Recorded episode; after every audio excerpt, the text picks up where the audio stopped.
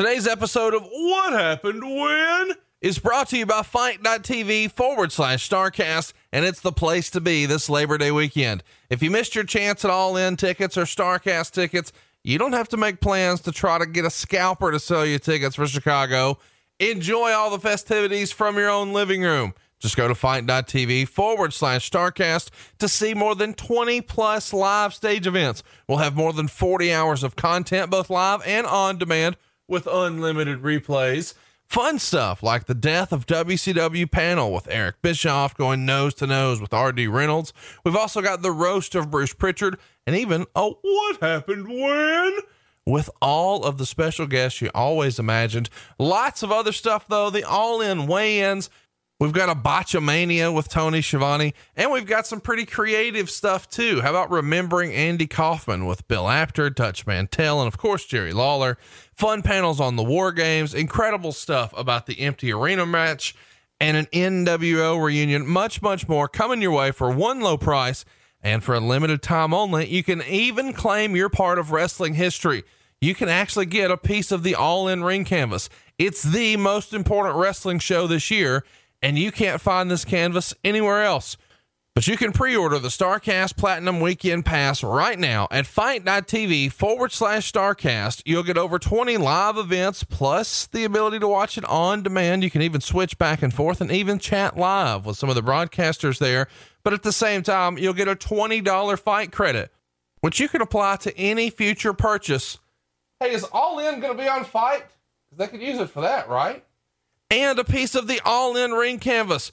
Claim your piece of wrestling history right now and get a great deal at fight.tv forward slash starcast. Of course, the mat's only so big, so supplies are very limited, but you're getting this at a fraction of the retail price. Find out all about it right now at fight.tv forward slash starcast.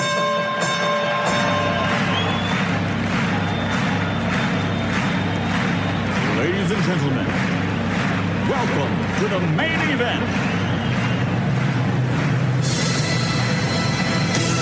Welcome to WHW Monday.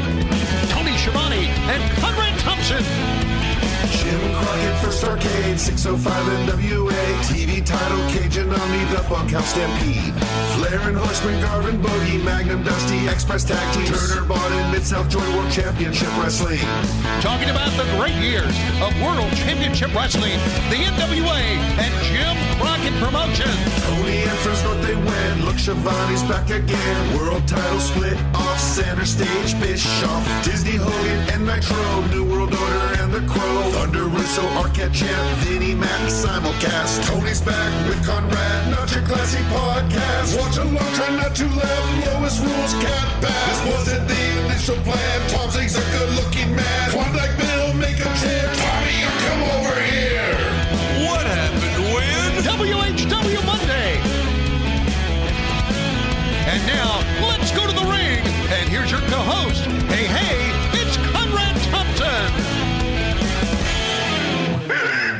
Hey, hey, it's Conrad Thompson, and you're listening to What Happened When on the MLW Radio Network and here on Patron. What's going on, Tony Schiavone? How are you?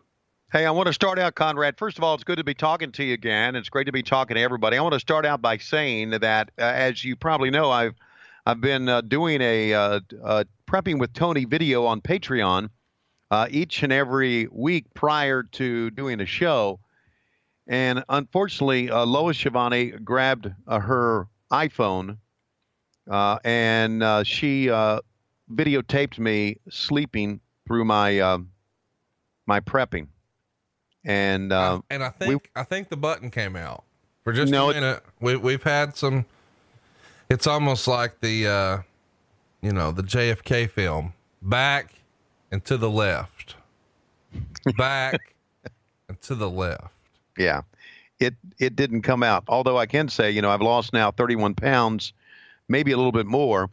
And as I've mentioned many times on our live shows, and we're going to be talking about live shows uh, during the course of this uh, podcast, as I've mentioned on many live shows, uh, as Dr. Oz once said, for every 30 pounds you lose, you gain an inch of your dick. So uh, I now have an inch, uh, maybe a half inch, because I was at like minus a half. Uh, so I made sure it was covered up. It was not on that video. if you're on Patron, uh, Patreon, of course, if you're on Patreon and you're one of our patrons, you can see that video of Tony prepping and Lois sneaking in with a video camera and making fun of the way I look. I was in a robe, and the robe had a little crack in it. And if that's all you're looking at, if you're looking at my joint for my joint, what's wrong with you? You need a magnifying glass. You need a magnifying glass, is what Lois just said. Okay. So that be that as it may, how you doing other than that? Well, I'll tell you, we're taping this early Sunday morning, and and I really wasn't looking forward to it. I didn't get to sleep last night. I, I tried to go to bed early, and then I wound up getting up, and it was up and down and up and down, and I was like, I just really don't want to do this this morning. And then I load you up on Skype, and you are bright eyed, bushy tailed, wearing a fucking Hawaiian shirt. And the Hawaiian shirt just took me back to when you and Scott Hudson and Mark Madden looked like a couple of dumbasses. And then I realized, wait a minute, this isn't even the same shirt. This some bitch has went out and found other horrible Hawaiian shirts, and this time not for TV, just because he thinks this looks good. Well, I have a lot of Hawaiian shirts that until recently never fit me. And uh, Lois in, in the laundry room has this uh, has had had them hanging up, and they had dust and dog hair on them from uh, from not being used. Uh, she cleaned them off, brushed them off, and uh, here we go. And they, they fit me now. And so I, I love I love Hawaiian shirts. I love Hawaiian shirts. I'm gonna need you to wear Hawaiian shirts a lot at Starcast. Can you do that? Okay.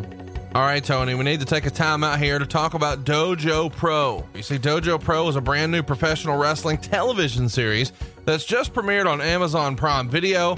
And man, it's got everybody talking. Dojo Pro is the ultimate professional wrestling opportunity, offering up and coming talent a shot at a major title in a way you've probably never seen before. You see, Dojo Pro is a gauntlet style wrestling competition show in partnership with Ring of Honor. Dojo Pro features 13 independent wrestlers ranked by industry professionals based on both experience and potential. And the competitors include stars like Joey Janela, Shane Strickland, Jeff Cobb, and former world champion James Storm. The winner of each match is going to get a Dojo Pro white belt and then move on to the next match. The loser is, of course, eliminated. The ultimate prize, though, it's the Dojo Pro black belt and a guaranteed match for the Ring of Honor World Television Championship. Dojo Pro has 12 single match episodes, each under 30 minutes because they respect your time. So it's a format that's easy to follow, quick to digest, and completely bingeable, which is what you probably enjoy about Amazon Prime. Dojo Pro is committed to providing a combat sports experience that the whole family can enjoy together on their schedule, and the entire season is streaming right now on Amazon Prime Video, both in the US and in the UK. And let me say, it's free for Amazon Prime members. Along with these intense wrestling matches, you'll also get to know each wrestler and see firsthand what this chance means to them. It's high octane title shot entertainment for busy fans and families alike. And if you love wrestling, don't miss this a new one of a kind competition. Go to Dojo Pro on Amazon Prime right now. The website is dojopro.co, not dot .com, or just search for Dojo Pro on Amazon. That's dojopro.co or search for Dojo Pro on Amazon. Check them out on Twitter too, at Dojo Pro TV, on Instagram at Dojo Pro, and follow them on Facebook. It's facebook.com forward slash Dojo Pro Wrestling. And let me tell you, this past weekend, everywhere I looked, someone was talking about Dojo Pro. See what all the fuss is about. One way or another, you're going to hear about Dojo Pro. Well, let's let's stop uh, filibustering. Let's tell everybody why we're here. We're covering Clash of the Champions 24, and I know what you're thinking. Oh, well, what Clash of the Champions is that? The Shockmaster. That's what we're doing today. It's been a long time coming. People are excited about this one, and uh, I'm excited for us to cover it. And if you're supporting us here on Patron, we really appreciate it. Uh, we've got some bonus episodes coming for you. We're actually going to tape them uh, this week. So late t- towards the end of the week, stay tuned. We've got not one, but two bonus episodes coming your way before the end of the month, as promised. And we went ahead and hooked up with our two low key big hogs who are going to make our guest appearances. The first is Damien. Uh, and Damien suggested that we cover Money in the Bank 2011. Uh, now I know you weren't really watching here, but Money in the Bank 2011 has one of the hottest crowds ever. Uh, the match that everybody probably wants us to talk about is CM Punk and John Cena. They did a famous angle, and I'll get you the link so you can see this before we actually do it. The where CM Punk sort of broke the fourth wall, and it was called the pipe bomb promo. Hmm. And his contract was coming to an end. but He was still in the main event, so he re-signed, but not everybody knew he had re-signed. And then he won the title match, and Vince McMahon comes down, you know, looking disheveled and stressed, and CM Punk like hops the railing and blows him a kiss and leaves with the belt through the crowd, and so it feels like he's no longer with the company and he's the champion and. The crowd in Chicago was really ready for it. So I'm excited to get your response to Money in the Bank 2011. And then we've got something old school, man. Our man Tom Cathy made a suggestion, and this is a deep cut. You want to tell everybody what it is? Yeah, it's uh, WrestleMania 11 uh, that uh, Tom says is the worst WrestleMania of all time. I didn't watch it, and I love bad things on TV, as you know, so I, I, I'm looking forward to this. I don't think anybody watched this one. Uh, this is the only WrestleMania I have not seen start to finish. I was not watching wrestling during the time. I've went back and found all the shows that I missed, except for this one. And I guess now, thanks to fucking Tom, I've got to go watch it. But uh, don't go watch it without us. Hang around later this month. Uh, Tony and I are going to watch that whole show with you, which will be fun. Uh, WrestleMania 11. So if you haven't already, man, join in on the fun over at patreon.com forward slash WHW Monday. You get to see Tony's button on a fur coat. You get to see WrestleMania 11. You got uh, Money in the Bank 2011. What's up with the 11s? Uh, but we're about to cover August of 1993. Clash of the Champions 24. Uh, if you're looking for it on the WWE Network, the date was August 18th, 1993. And Tony, I guess since everybody's caught up and we know why we're here and what we're doing, time for our tag team partner to tell us what's going down. It's time to bring Lois in to give us our countdown. Three, two, one, hit play, hit play.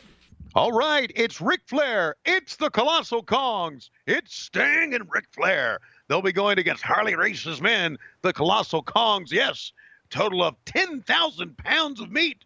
And you have the Bullshit Horsemen. And in also the big main event, Davey Boy Smith against Big Van Vader for the WCW World title, plus a flair for the gold that you'll never forget. It's time for the Clash of the Champions.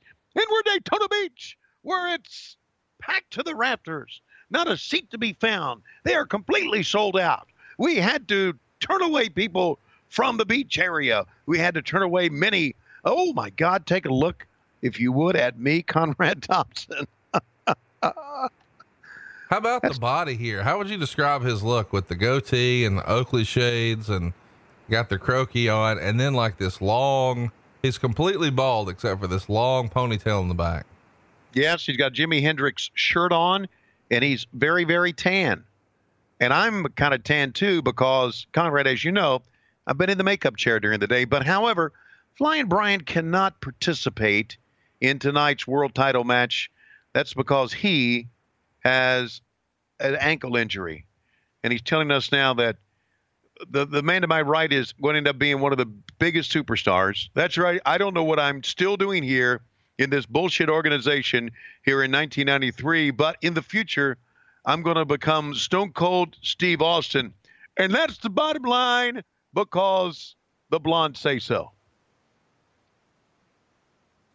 By the So way, uh, I, we didn't talk this week, but I feel like I should catch you up. I talked to Steve Austin this week, like on the telephone. Are you serious? Yeah. Well, how did that all come about? Well, um, I guess we had a bit of a falling out and I didn't know about it.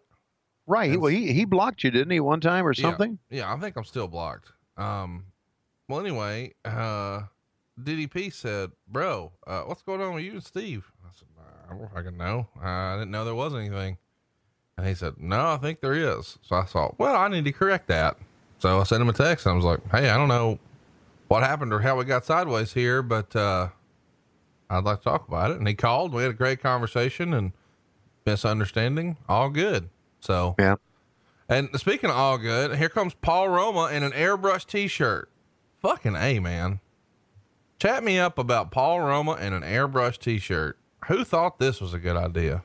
Well, who thought it was a good idea to put Paul Roma in the Horseman?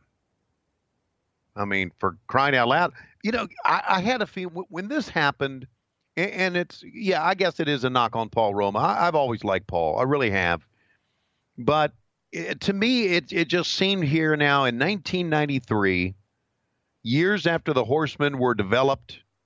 I guess we're talking eight years after the Horsemen were developed, and I guess they began in 1985 that we're just trying to cling and hold on to the horseman and put anybody we in there in there we can just to keep the horseman name up. And you know what? As you watch this match and as you're going to watch the finish here of the match, the fans were still into the horseman, regardless of whoever was in that spot. Wouldn't you agree? Yeah, absolutely they are.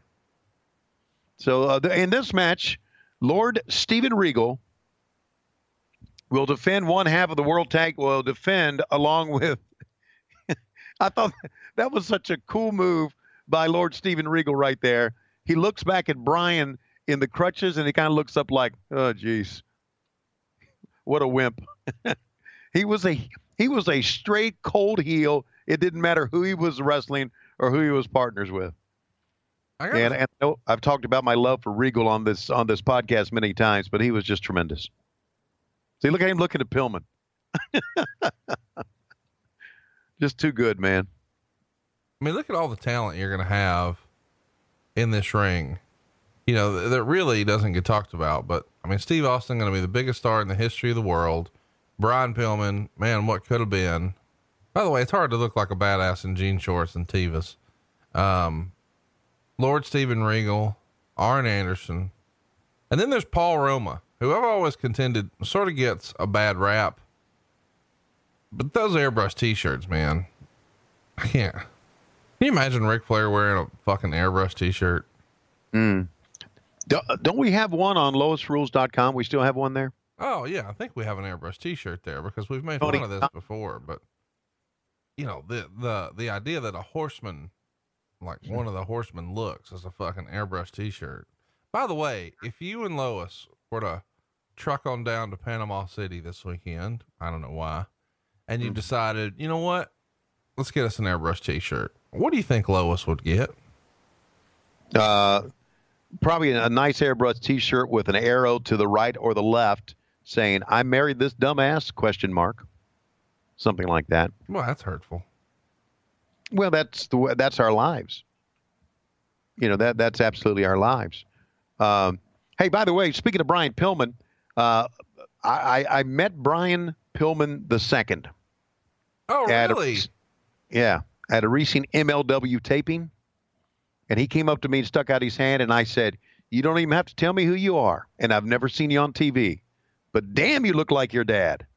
I mean, it was it was surreal to see him. Uh, and apparently he's been injured too, so he was kind of at ringside with the new Hart Foundation of Davey Boy Smith Jr. and uh, and uh, Teddy Hart.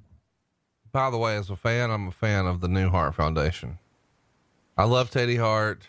I, I'm pulling for uh, Brian Pillman Jr. I haven't seen him uh, perform.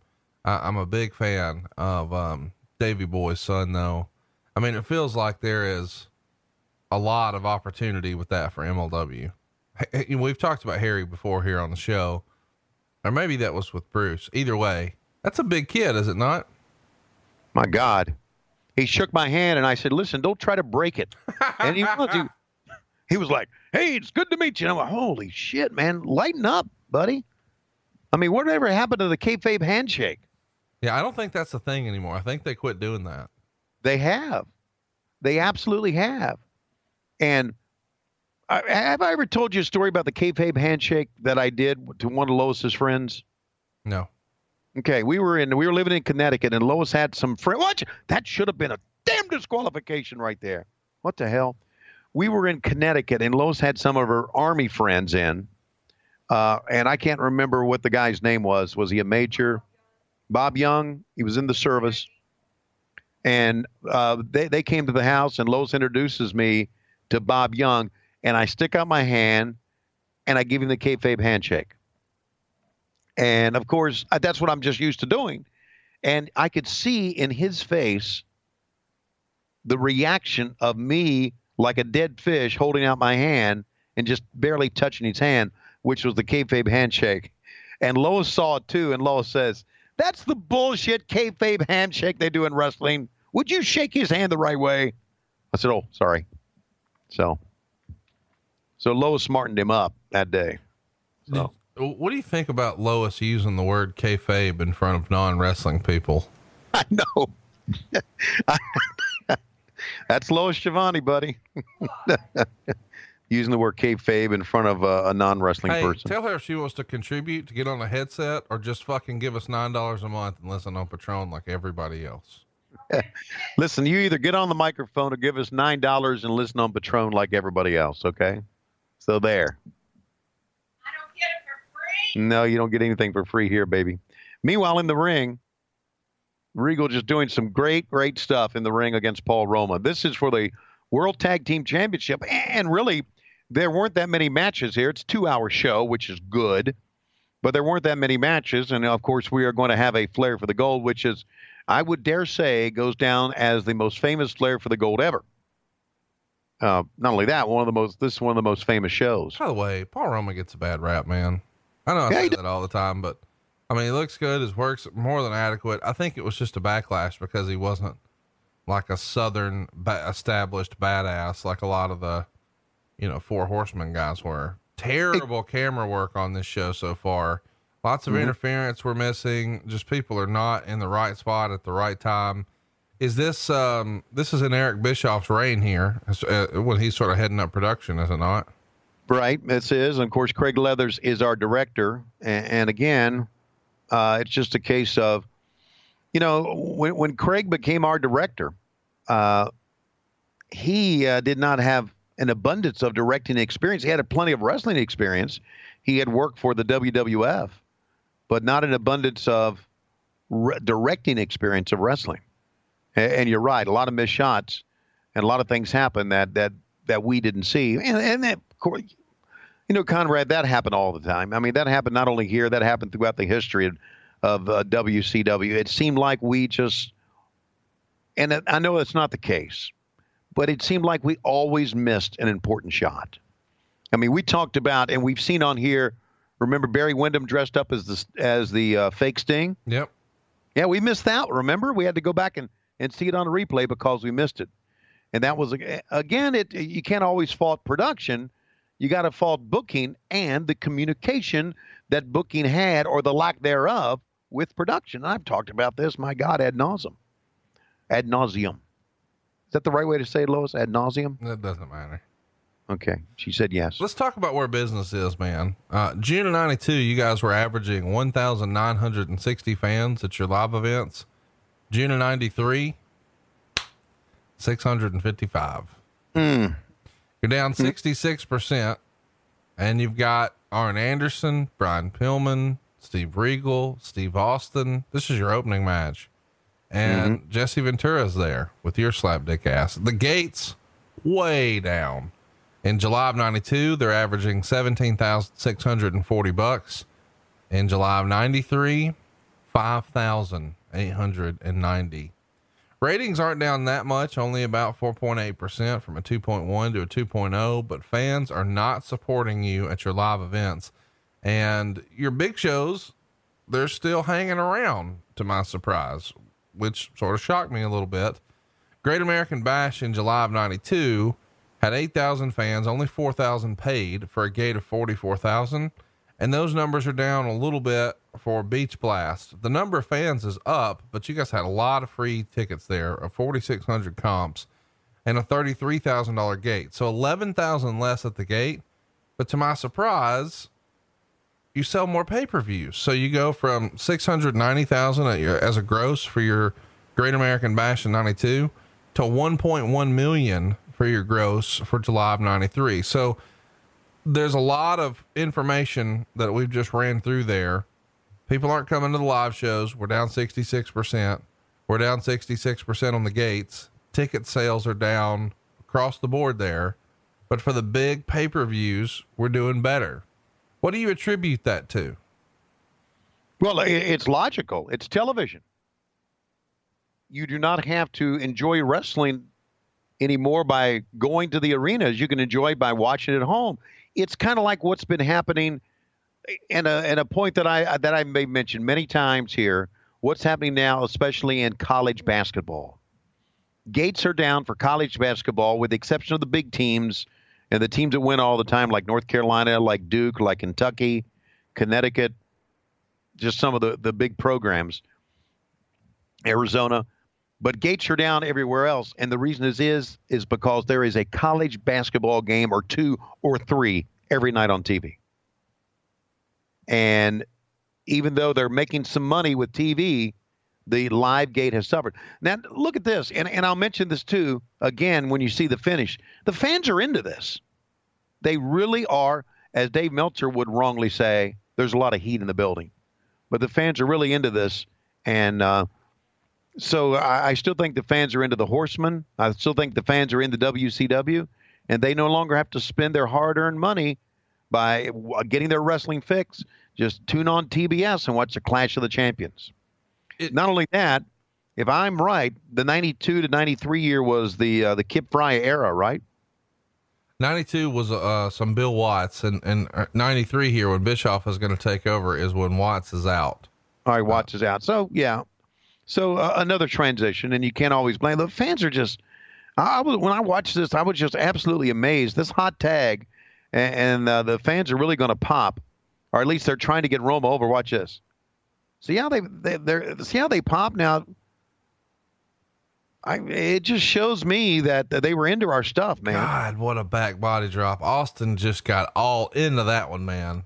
Yes, he did, man. Arn Anderson just delivered the world's biggest backdrop ever on Steve Austin. It was all Austin, of course. And uh, as as uh, Arn goes to set up the DDT, in comes William Regal. It's we're getting to a schmoz finish now, man. Here comes uh, Bill Dundee in his little outfit with the Whoa. nearly nails Steve Austin by accident with the crutch. They avoid it. Arn rolls him up. One, two, three, and the crowd is fucking wild for Roma and Arn Anderson here. They have won the World Tag Team Championship, and again, fans love it when a title switches, right?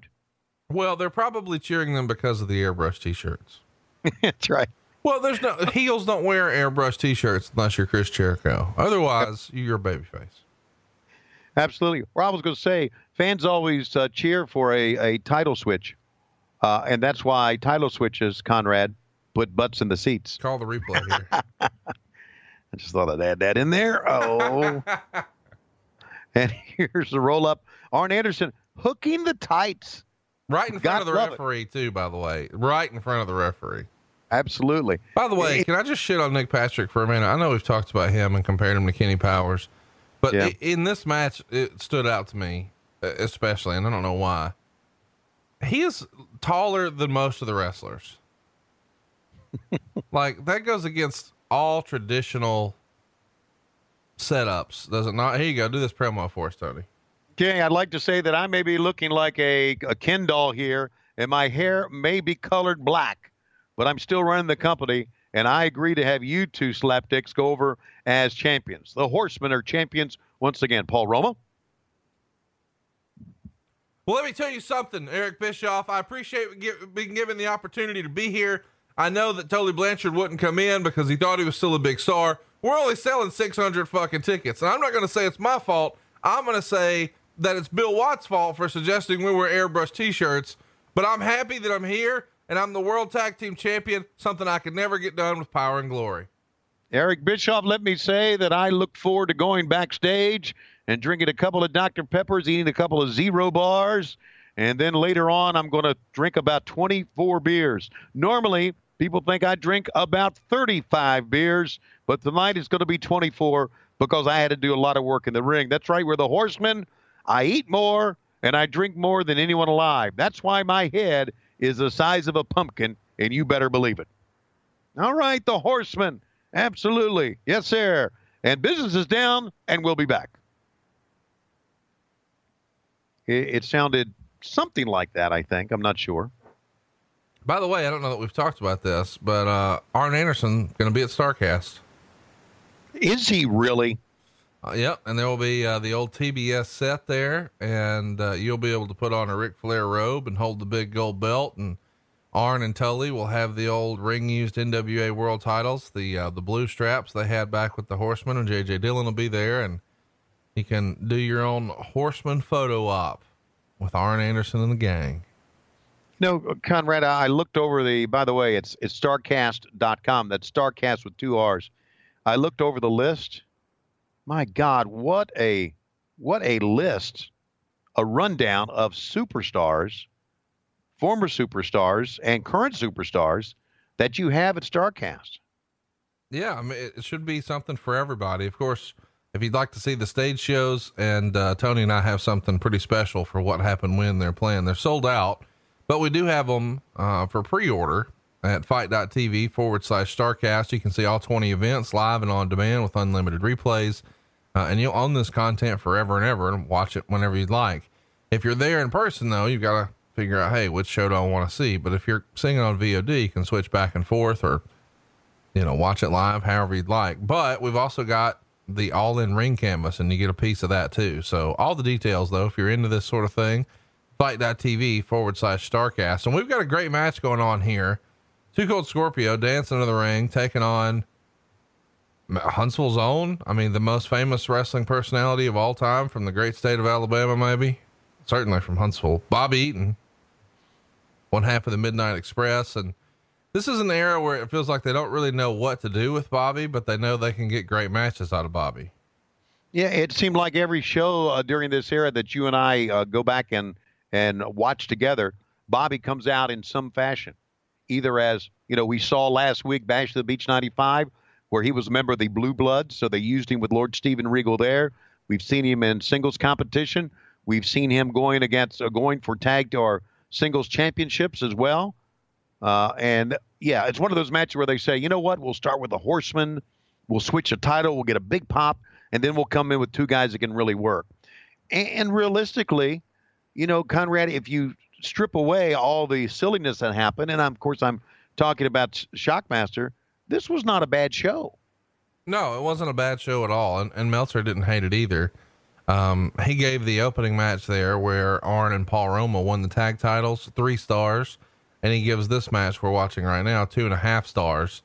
Uh, he, really dug the show so far, um, up until this point. I thought Scorpio did. Look at the. I what I liked about Scorpio was was not was his leg strength. I mean, look the how he propelled off the top rope, and then he got the drop kick from close proximity. You could always tell the the great athletes with leg strength, in that they could do the uh, they could do a drop kick. This has to be somebody famous. I don't know why we're staying on the shot for 30 seconds. Do you know who this is? Uh, no, but she was roll tide, especially for 1993. Yeah, I was talking, and uh, they were they stayed on the shot for a little while. So anyway, uh, you, you, can see that w- if they have a close proximity, if they're close to their opponent, and they can still jump up and extend a drop kick, it just shows what type of athletes they are.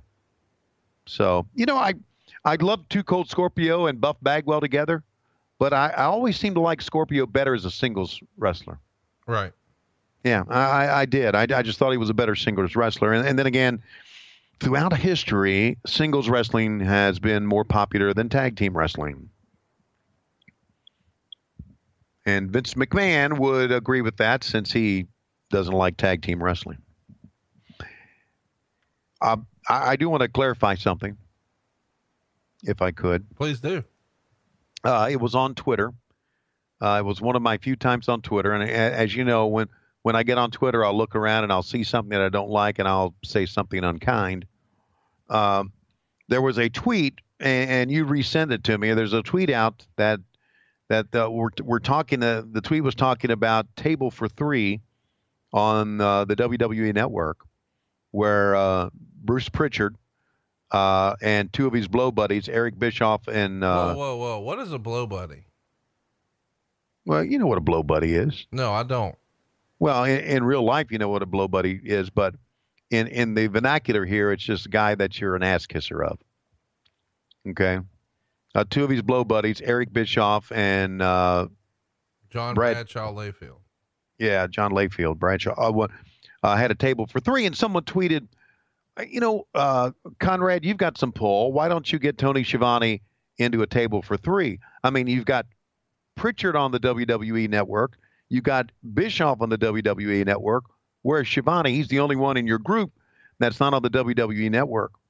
And I said, Well, here's the here's the irony in that. Conrad, you've got stroke there. You've got everyone else. I'm not on there. Like what they're talking about. I was I, I don't have any stroke there.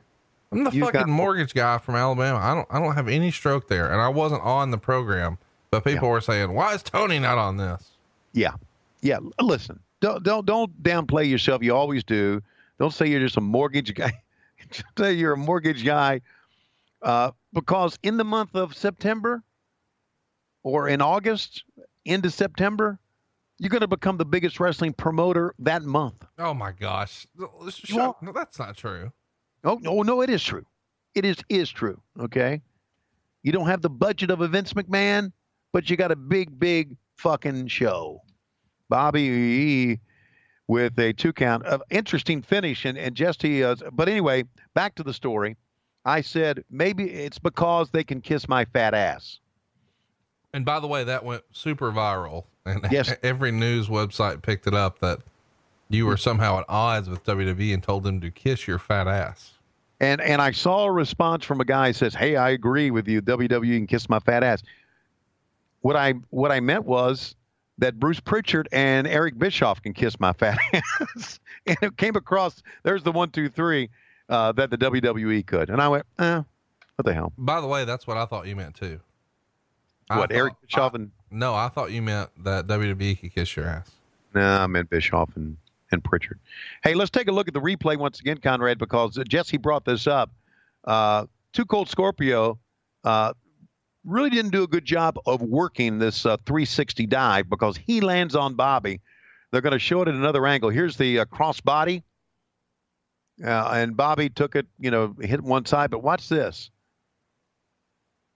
Man, he landed right on him and took the knee and landed right on the side of the head of Bobby. Man, kids that just don't know how to work. Well, I mean, you can't say that Too Cold doesn't know how to work. I mean, Too Cold's, you, you just said earlier, we got to get two guys in there who know how to work. By the way, hmm. if you're not excited for what's coming, you must be dead because we've got Johnny B. Badd and Max Payne. Hmm. Yep. This is as exciting as it gets, folks. Clash of the Champions 1993. Who booked this shit? Yeah, you know who booked this shit. Uh, and he, and he, here's uh, something here. Here's something. Johnny B. Badd in, in this angle. Uh, look at that guy stick his head in the camera. Son of a bitch. Get him off the. Throw him out of the building. Uh, Johnny B. Badd in an angle, and here comes Max Payne, who I thought was just super cool. We've we've had Max on our shows before, but there was an angle here where Johnny B. Badd had been burned and had been disfigured. Yeah, because he took the blast out of the face. Right. So now he's going to come out with a mask on, and it's going to be this entrance is going to be one of the goofiest uh, entrances I've ever seen. By the way, Max Payne right here looking like a talented Matt Coon. Yeah, you can't use talent and Matt Coon in the same sentence. That's impossible. I mean, look at this. Max Payne is a giant of a man, and Nick Patrick's almost eye to eye with him. Yeah. W- what happened? I mean, I know that his dad's in the promotion, but God, would you look at this? Would you look at this? I, I don't know. I don't know what to. I don't know what to call this. I I, I don't. Fucking awful. I mean, what is this? Jesus. You know what? I've got to find him. I got to get him to Starrcast. I need him to come out and strut that ass to this. Man, where are these good looking women coming from? This is a WCW show in 93. This should not be the case. Y'all got some Roll Tide fans here today. You're not kidding. We had some Roll Tide fans at uh, at Bash the Beach '95. We, we we every time we have Roll Tide fans, you say, ah, they're plants. Uh, you know, we were in transition between uh, at that we were in transition between women who love wrestling, or as we used to call them, rats, and oh the and the fanboys. I don't think you're allowed to say rats in 2018. I can't. No, I don't think that's allowed anymore. Okay, well, l- let me put it in this context. We just had Northwest Exterminating come to our house because we have rats in the basement. Oh yeah. Now I wanted to ask you about that, you know, cause this is something that I, I think I should get a little bit of the blame for, and I, I don't. I'm not proud of this, but now that you're back in wrestling and you're back in the spotlight and you're back on TV and you've got this hit podcast, you know, now for the first time in a long time, you got rats again. Mm-hmm. And I just needed to know, you know, since Lois is not interested, saying, you know, magnifying glass, whatever. Mhm. I mean, what's the rat business like now in, in 2018? G- give us a, a flavor for the rats in 2018. Yeah, I'll give you a flavor for the rats. They had to put uh, they had to put uh, traps in the attic. Oh, we they told- found their way into the attic. Did those rats get my fucking belt? Yeah. As a matter of fact, they they had a battle royal for it, Well, and we could hear. it. battle royal. A rat battle royal. You got me. You know what? I mean, you've called worse. You called the battle riot for MLW. Well, let's talk about that. Uh, PCO. You got to meet PCO. Oh uh, man, since he's sort of reinvented himself. Of course, we're talking about Pierre Carl Ouellet.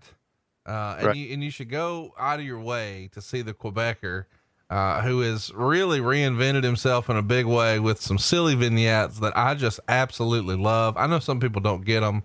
I think they're tremendous. What do you think meeting him and seeing him work here in 2018? Well, I got to talk to him again. We talked, and it wasn't long, but we talked for a little while. You know, I remember him uh, uh, wrestling in WCW, uh, and um, man, the, the the gimmick is now the uh, French Canadian Frankenstein or whatever. Yeah, that's right. Yeah, and you know what? He he plays the part in the ring, man. He he stalks around with his eyes bugged out like Frankenstein. He's got like uh, a scar on his chest, like he's had he's had his his a new heart put in. It's just it's uh, I love the gimmick, and I've seen the crazy shit he's done in his workout videos, and it's uh it's bizarre, man. You got to see it. If you have no idea what we're talking about, you owe it to yourself to go check him out. Uh, he's on Twitter. Just look him up. PCO man. He's uh he's co- probably coming to a town near you too. By the way, the match is over. I can't believe this is real, but there's a confetti parade. Jesse Ventura is trying to interview the masked Marc Mero, and he's got Norma Jean, the guitar of Max Payne. What's he saying here, Tony? I got the guitar. I've got uh, I got Norma Jean the guitar. And even though my face may be burned, as you can tell, I'm still very happy. In other words, I don't know how to sell an angle, but that's not my fault because agents and bookers have not told me how to sell it because I'm a bad fucking man. Woo! All right, Johnny, get out of here. Getting the guitar. Yeah. I mean, why should we care? By the way, this one only guitar. gets half a star. Um, Meltzer would write Payne unmasked bad early, but he had a second mask on. This seemingly ended the feud. It was too short to amount to anything, but not boring at all. Half a star. All right, brace yourselves. Sit in your chairs. Get ready to go. We are going to join in one of the great moments, one of the most memorable moments. Would you say, Conrad, Hey, you in know what? I, WCW I history? think I saw in the opening package there, and I could be wrong, but was Beth Flair featured in one of the little vignettes there as they were showing like clips of Flair to open up? Yeah. So this is pretty fun. His Mm-hmm. wife is in the opening package Right. to introduce Flair for the Gold. And now he Mm-hmm. walks onto the set and he's talking about being live and in Daytona Beach. And he's about to introduce us to His newest. his mistress, Wendy, Fifi the maid. Now, of course, in real life, they're together now and happily ever after. And, but I, I didn't know that his current wife was in the vignette. And then, hey, ladies and gentlemen, turn it around one time, show them what's really happening, what's going on, Fifi. It's, it's so amazing to me. You know, I, I think it, what's amazing to me is is how Wendy has not only become a part of his life, but has been with him in in uh, in that very serious illness that he is that he is now kicked out of. She has been so much a part of his life, and and even though you know he brought her in and he got her a payday and did whatever he did else during that time with Wendy, uh, she, she has re, she has kind of returned the favor and now has taken care of Pop Pop.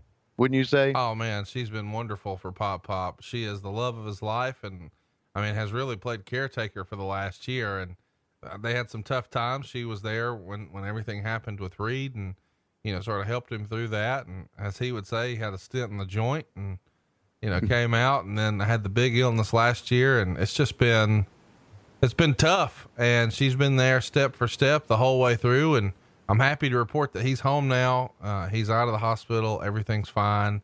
Uh, he's still got, it was a major surgery. So he's still got several weeks of recovery, but uh, you'll start seeing him crank out some videos for social media and he's shilling things again over at RicFlairShop.com. So if you haven't already, go get your kids a backpack or a pillow. Uh, there's no pictures of baby's arm holding apples there. So that's Damn. a good thing. Yeah. Uh, as as we head towards the Shockmaster here, I, I want the I want the fans to go back, and I want them to listen uh, to what it, this is the pitfalls of having everybody mic'd. Everybody's got a lav, right? And when the Shockmaster busts his ass, all, many of the guys like Davey Boy Smith laughs, but they're on mic. They don't think they're on mic, right? Because they're used to having a mic pointed at them, thinking they're on mic, so they're not used to having a lav. So you hear Boy Smith say something like, "Oh, he busted his arse," and it just was it was hilarity, and you can see Flair backing up, right? Flair's backing up. He's got to wrestle a little bit later on, and Flair is almost like, "I'm out of here with this bullshit." See, he's backing up, and he's gonna actually he's gonna leave. He's gonna leave the building for all this to happen. When I first when this first happened live, Conrad it looked to me like they stuck a Roman candle up his ass and blew him out the, the other side of the wall. That's what it looked like to me. Here we go. All right. They talk, they've been teasing who the mystery guest is going to be. Of course, Sid and the Harlem Heat are uh, are ready to take on all comers at the pay per view, and they're saying you know who it's going to be, and they're going to shock the world because their mystery partner is none other than the Shockmaster. Boom! Put that put that helmet back on, Fred. Oh, whoa, whoa, whoa, what the fuck? Whoa! All right, I'm gonna rub my hands. Let me tell you, when I got here to the building today, I had nothing to put on. Janie Engel went out to Ross. She went out to TJ Maxx and she found this shitty looking robe. We tore right. Get the get that motherfucker out of here. I'm all steroid up. Yes, we pulled off the uh, arms and we found at a Halloween shop a stormtrooper mask, and then we put glitter on it. And by about five o'clock this afternoon, we said that looks pretty fucking good. And then we said, how are we going to make this even more bizarre? We're going to throw me through a wall. And I didn't realize the board was down there, so I bust my ass. Be that as it may, I certainly hope that War Game. I can't do it. I can't fucking do it. I absolutely can't do it. And let's hear it for Sid Vicious. Being let's let's hear for Sid Vicious and steroids, okay? He's so geeked up steroid out now, he doesn't give a shit. He didn't laugh because he's pissed off at the world. And there it was. Now during in, in real life, real time here, Jesse Ventura and I are laughing so hard. We are so glad that there is a commercial break here and we are fucking dying. And as we come back, we start to laugh again. And I don't know how to handle it. I, I mean, Jesus, you know, how do you sell? You're supposed to sell this Shockmaster as this big guy who's going to come in and take Sid, take care of Sid Vicious. so Jesse sells it, and I didn't know what to say. Jesse says, "How about that Shockmaster entrance?" And we start laughing again. It was the funniest moment that I had ever been a part of, and I had been a part of some funny clusterfuck moments. But again, my vision right now, Steamboat's coming out again, is that Fred uh, was shot through that wall, and uh, it was just an amazing scene. And, and that moment right there is why everybody wanted to see this Clash of the Champions. Unforgettable. And of course, as we went forward, Dusty, trying to trying to play off of this, made the Shockmaster Uncle Fred and made him just a fucking goofball. And you know what? I, I thought that was the best thing they could do with it because the fucking Shockmaster was dead, right? He's done. Yeah, I mean, his career never recovered from this, and I, and I know a lot of people sort of make fun, but you know, he was over in the WWF as Tugboat, and then one half of the Natural Disasters. But Fred's career never recovered, and this became one of the most WrestleCrap moments in history. And how about Paul Roma coming to the ring here with his World Television title, which, by the way, that belt will be at Starrcast, the actual belt he's wearing there, the Television Championship. But he's wearing the belt around the outside of the robe. Yeah. You didn't see that very often. Rick Rude did it. Orndorff did it. Maybe a handful of others. What, what do you think? Are you for wearing the belt on the outside of the robe, or should it be underneath? I, I think it should be underneath, uh, and and I really think it should be uh, it should be displayed underneath. I, I don't like them coming down with the uh, in their around their shoulder. I, I like it, and of course we got Michael Buffer here. What do you What do you make of Michael Buffer coming out for a television title match? Well, I guess it tries it elevates the television title, right?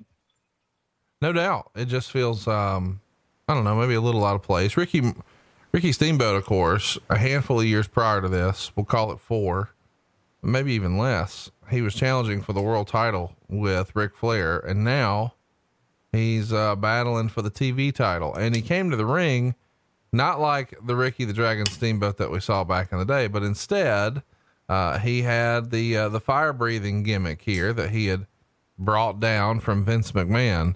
I'm sure when when he was put with that, he maybe had to put it over as being, "Oh, this is a great idea, Vince." But when he comes to WCW, you guys want him to do it too. So he wears like this goofy cape on his back and then breathes the fire. The, I, I thought this was unnecessary for Ricky Steamboat. Who who in the back thought, "Hey, this guy's a great wrestler, but he's pretty bland. We need something to sort of spice him up." Uh, yeah, I don't think that was it. I think we were trying to play off of uh, bring in the, the WWF fans that remember Ricky the Dragon Steamboat breathing fire and all this bullshit. You know, we had in the course of this this show, we talk so much about getting WWF talent, right? Uh, back in the day with Hall and Nash and Okerlund and Heenan, uh, and obviously many others like Vincent. I thought I'd throw that in there. So, but here we've got Ventura. We got Steamboat back from the WWF. We're going to have the Road Warriors come back, right? Mhm. We have Cactus Jack, uh, who's returned. I don't, I don't, I don't think Cactus went to the WWF and came back, but he hadn't been with us for a while, and he kind of makes a return here at the end of the show. No, Cactus had not been there yet. And and I would argue that, you know, a lot of these guys made their name with you, whether it was Steamboat or it was the Road Warriors, whoever. But you're saying that they even wanted to copy the New York look, the version Right. of themselves that they were up there. Yeah. So as you can tell, uh, a light bank has gone out here. I know. This is so WCW. You know, this Yeah. You know, here's my here's my thought about all this. And we've had so many lights go out. How many lights have we seen go out on the shows that we've been covering? Okay. it- this is at least the second time. Yeah. So here's the deal. If the lights go fucking out, tell that person, you know what? We don't want you to fucking again. Get somebody fucking else. Uh, because I tell you, if the lights go out in the concert, them fucking roadies are going to stick it up the ass of the lighting people. That's just my thought. Well, let's tell you what Meltzer's thought was when he was recapping the show. He says, um, there isn't much to say about Clash of the Champions. The crowd uh, was 8,903 fans in the Ocean Center in Daytona Beach, of which about 2,400 were paid. It would be the largest number of people in the building for a WCW show this year, but that's just because fans in the city were more receptive to using the freebies. Because the show was cut to two hours, most of the matches were cut very short. Nothing mm-hmm. dragged because of those time constraints, but nothing had time to build anything special either. Here we go. The show did feature the most unintentionally funny and embarrassing moment in recent wrestling history. During the Flair for the Gold segment, Davey Boy Smith and Sting were to introduce their mystery partner for the War Games on September 19th in Houston. Sting called him the Shackmaster, and he came through the wall, tripped, and his mask fell off. It was Fred Typhoon Ottman. He had to put the mask on and stood there while Ole Anderson did the Black Scorpion voice for him. It was one of the biggest bloopers on live television in recent memory and enough to give a marginal thumbs down for the show. Uh, and ultimately, the fans agreed with this assessment because when he put it to the, the readers of the Observer, they thought the best match was Davey Boy Smith and Big Van Vader. They thought the worst match was Johnny B. Badd and Max Payne. And they gave the show 46.5% thumbs down, 31.8% thumbs up, and only 21.7% thumbs in the middle. You watched it this week for the first time in a long time, Tony. What'd you think? Thumbs up, thumbs down, thumbs in the middle? I give it two thumbs up, and I'm gonna tell you why. Because I thought we had, I thought the matches were short enough to where they didn't drag, like uh, Knucklehead said, and and uh, and you, we're years later, right? I mean, we're many many years later. I understand. Can I just How tell you, you I like the lighting right here better. Keep keep going. I'm just saying, I like this version of the lighting better. Yeah, yeah. Well, maybe it was intentional, but I don't think so. No, it wasn't, but it makes it feel like you're at a real show. Like Right. Th- that's what you would see if you were at a house show. And I, I don't hate that it's just lit like this. It feels like ECW or Smoky Mountain or Ring of Honor or, you know, something like that. Yeah, the only difference between us and Smoky Mountain and Ring of Honor was we had a, uh, and that's not the shit on Ring of Honor. We had a, a big television clearance. We were owned by a TV company. So anyway, going back to thumbs up or thumbs down, you had to love that segment. I mean, for you had to you had to give that segment a thumbs up. Oh, yeah. Because- it was funny. I mean, no doubt. It was funny. It was it was unintentional, hilarious TV. Uh, and, and and again the backstory, and I and I kind of went through this when I was trying to do a Shockmaster voice. Yes, Ole did the voice in the back, had a microphone and, and did the voice, and they got to the building that day, and they had planned the Shockmaster, but no one had planned, no one, no one had planned on what the Shockmaster would look like. Nothing. Wow. There had been no communication, nothing. And we saw a bunch of, of dick licks running around during the day going, What are we going to do? What are we going to do? What are we going to do? We promoted this big surprise. What are we going to do? We know it's going to be Fred. What are we going to do? And they sent poor old Janie out to come up with something on her own. And God bless her, one of the greatest ladies ever in the business.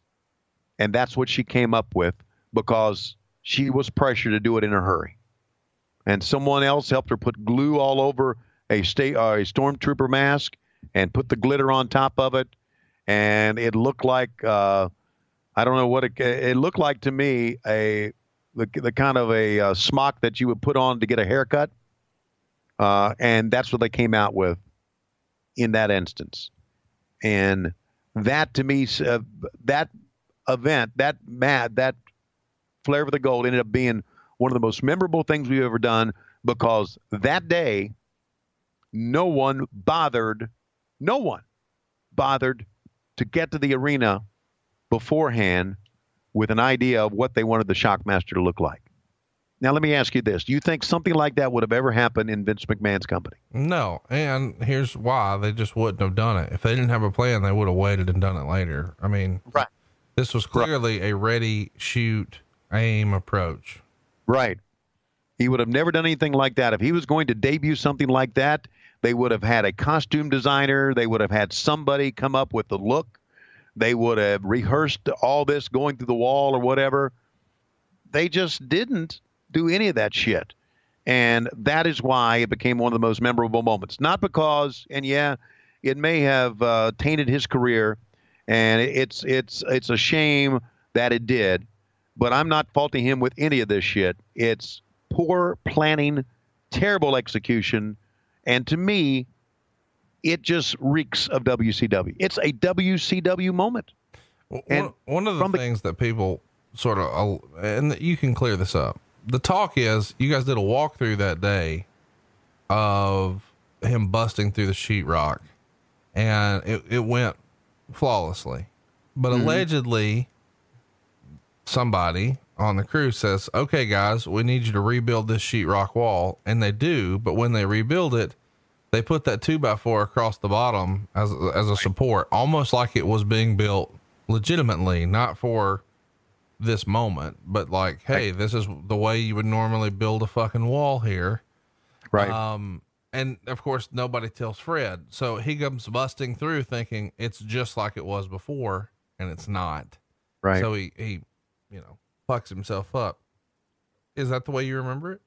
Yeah, that's the way I remember. Now I just said it, it wasn't uh, rehearsed. Was it was rehearsed? It really was, but uh, again, it wasn't rehearsed with that board in the bottom, and and no one after they built it, no one bothered to go and look at it again. Allegedly, even when they do the walkthrough, and again, I, I wasn't there. Right. I've, I've heard that when they did the walkthrough, they didn't have the costume finalized. They're just sort of walking through what it would be. And Right. the costume was sort of last minute. And it's funny because a lot of people are like, Are you sure that's a stormtrooper mask? Yes, we're fucking sure. Oh well, yeah, it was. Um, Because I remember Janie coming to me. She said, "How do you think this looks?" And I went, I paused and I looked at her. God, I love her. And I said, "You know what, Janie? For the rush job that you had to do, and and the fact that they didn't even know what they wanted, that's as good as we're going to get right now. I mean, what the hell are we going to do? Just put another mask on? Johnny B. Badd had a mask on. The uh, the Kongs have masks on. Just put a mask on the guy. You, you know, it. no, tell the truth, you loved it. And you probably have a picture of you wearing that Shockmaster helmet somewhere. Well, I'm a big star. I'm a big Star Wars guy, as you know. So, do you have a picture of you wearing this somewhere? No, I don't.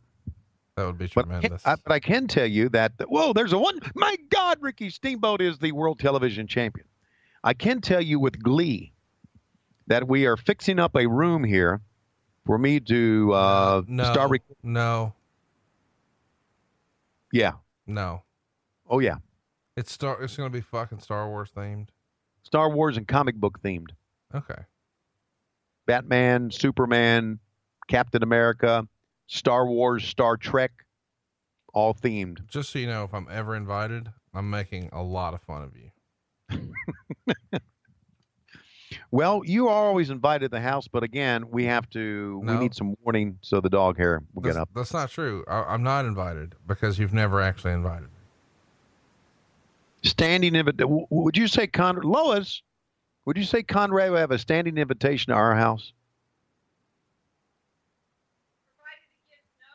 provided he gives notice? Well, uh, here's what I want: not for you to clean up the fucking dog hair, but for Mm-hmm. you to make sure those rats aren't getting to my belt.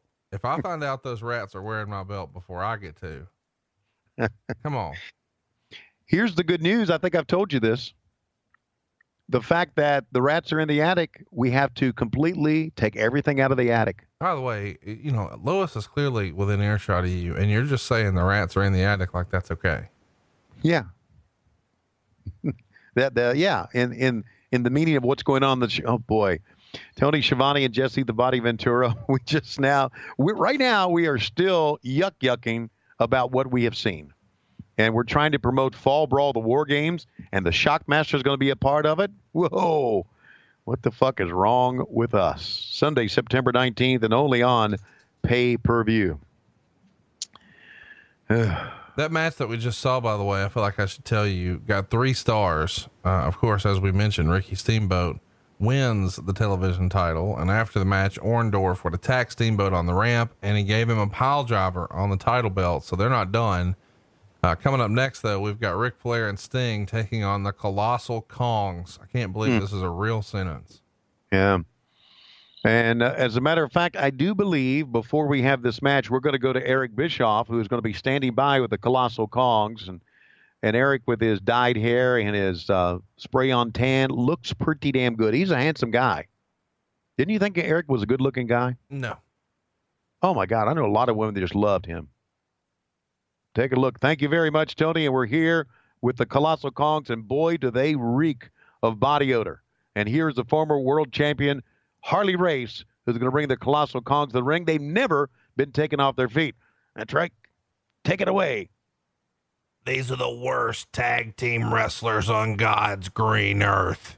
You see, Jody Hamilton has had two jabronis down at the power plant, and he's trying to teach them how to wrestle. Now, they didn't ask me, the greatest wrestler on God's green earth, to teach them how to wrestle. Instead, Jody Hamilton fed them some of my sandwiches. You see, I run the world's best sandwich shop. In fact, it's the best sandwiches on God's green earth. and you're going to see me get the fuck out of WCW and get to the big screen with the bad Santa. Let's go read those scripts right now, boys. And that's coming up next. The awesome fucking Kongs, dude. What are we? Or the colossal Kongs? I mean, the dude was was going by Big Hoss McAllister, King Kong, Crusher Kong, Meat, Texas Terminator Hoss. Chat me up. What the fuck is this? Well, here's what we had done. And in, in theory, not a bad idea. All right. Over 1,000 pounds of colossal Kongs, right? Never been taken off their feet. And we brought that up. Never been taken off their feet. So that was the storyline going in. And you're going to see, of course, you know, fans love Sting and fans love Flair. You're going to see them take them off the feet, and the fans are going to buy it. They're going to respond to it. So I get it. Yeah, these guys are like, holy shit. It. Listen, they are absolutely blown up right now walking to the ring. They are.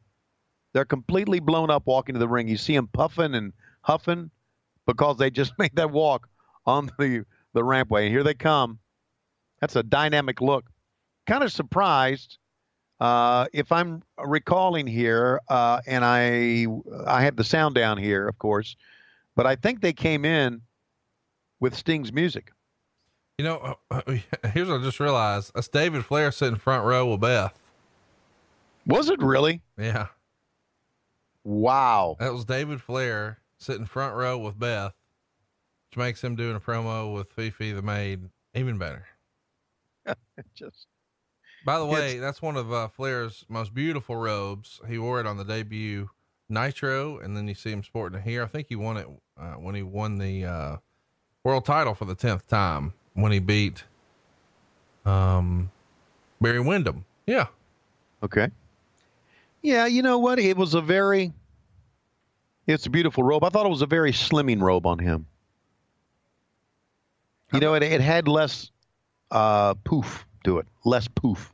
I've always liked uh, Sting's jackets when they weren't the full length duster jackets. The the full sequin shorter jacket is the cooler Sting to me. This duster thing is stupid as shit. Mm-hmm. Man, this this is fucking awful. Gross. This is awful. This looks Yep. like every independent show ever in 1993, and now you guys have got him on TV, and Harley Race has got to be fucking embarrassed. You know, we're only 10 years removed from him being, you know, headlining Starrcade with that guy, and now they're standing across the ring from each other, but one's with Sting and the other's with the fucking colossal Kongs. But you know, uh, the the flip side of that, Conrad, is uh, I thought it was, I thought it was great. Always making sure Harley had a job. Oh, it's tremendous. And uh, Yeah. you know, from that from from the real life standpoint, I think it's Right. cool as shit that they kept him in a gig. Yeah. If if I ran a wrestling company like Vince McMahon does or like you do, uh, I would. Uh, Listen I to you. I don't I don't run a wrestling company. okay. Uh, when this is over, everyone listening to us, all the slapdicks listening to us, go to starrcast.com and take a look at the lineup. It's a podcasting convention. It you're the fucking promoter. You're a promoter. Get used to it, okay? Next year this time you're going to be promoter of the year. Dave Meltzer going to have you promoter promotion of the year is going to be Starrcast. No, let me just tell It's here's a spoiler for you. It's New Japan Pro Wrestling for this year. Okay. They're off their feet. My God, they're off their feet. Look, my God. My lord. Some big body slams here And by see the Sting, and the crowd is fired up, and Flair is Yep. strutting on the apron, getting them going. This match lasted what? Three minutes? Four minutes? Uh, that's about three minutes too long. And here's how ugly these guys were. Jimmy Suzuki is the best looking guy at ringside, and he's ugly as shit. This, Wow. ma- this match that you sort of joked about uh, going four minutes only goes two minutes and 14 seconds. Mm, that's 214 too long. Meltzer would say, at least it was high energy all the way. Although I Right. can't figure out why Sting couldn't win using his hold in a squash match. Well, because he probably fucking can't put it on. Exactly. You know, here's somebody, one of his uh, a reader should have said, you know, stick to commentating on on the matches and leave the booking to somebody else. He's booking finishes now. Fuck. It is a little bit of a waste that know, That Meltzer, got- that Meltzer had a dirt sheet. No, I'm saying that you had two of the biggest, you know, wrestling stars. Sting Mm-hmm. and Flair are big stars for you guys. I mean, uh, all over the wrestling business, but specifically for you guys. And man, they're in and out here. Couple minutes. Like, if it's a real TBS special, you would think you'd like to have them do something a little more than they do. But here we go. Pay attention, boys and girls. Here comes Sting. Yep. The fans, when when the colossal Kong, whatever he was, missed. Uh, wow, he took a pretty good bump there for a big guy on that lariat. Uh, You're, you're a wrestling commentator. You know things. What's the difference between a lariat and a clothesline? uh, there's no difference at all. So Sting with the Stinger splash after a couple of drop kicks and a lariat. Now he's going to the top rope. Is this going to finish him off? What's he going to do? Big splash off the top. He's going to hook the leg. That's it. The fans are going wild. Yeah. Well, maybe he should have put on the uh, Scorpion Deathlock, How about and the fans would have gone wilder. Flair climbed to the top rope and did something? How about that? He didn't get thrown off. yes, sir. That's right. He didn't shake his head. No, no. What do you And think? then, course- what, what do you think Beth was fussing about after the show? Uh, just about everything. Okay. And look at this. Handful of Ma- nuts. Another handful of nuts. If, of course, you can. I have a feeling their nuts are just so just tucked up in there. It was probably hard to find them. Man, he Hmm. took care of him on that splash, did he not? Yep. There you go. One, two, three. Who was the referee here? It looks like Eric Bischoff's cousin. Uh, I think it was that was Jimmy Jett, who was the referee, one of our referees at that time. Jimmy was a good kid. Where he came from, I don't know. Probably his mom and dad, if I had to venture a guess. Yeah, that's that's very good. Absolutely. I'm just freestyling. He could have been orphaned. All right. Sting, Ric Flair. Uh, let me ask you, what do you think of my brown pants, my brown tie, and this uh, linen jacket I got on here? Does it look good or does it not look good? That's what I want to ask you, Ric. Tony Schiavone! I need everybody to stand up and take note of the Nature Boy. Not because I cleaned house in two minutes with the stinger. Everybody expected that. But I managed to get my wife front row while I'm out here strutting that ass with my mistress. You see, not a lot of guys can pull this off, Tony Schiavone, but the Nature Boy can. There's enough of the Nature Boy to go around, Tony Schiavone. You know what I'm talking about. The baby's arm, holding an apple, the cat bath, all the hits, Tony Schiavone. 16 times you're world champion, and not all of those were won in the ring. Woo! And I would agree, Nature Boy Ric Flair. Not only that, you just hosted probably the worst segment ever and came out here and wrestled. The smile on your face is like the smile on my face. We're still laughing about the biggest clusterfuck in WCW history. In addition, as you know, the Four Horsemen win the World Tag Team Championship. And if I were like you, Ric Flair, I would go and get the Lord and try to get saved.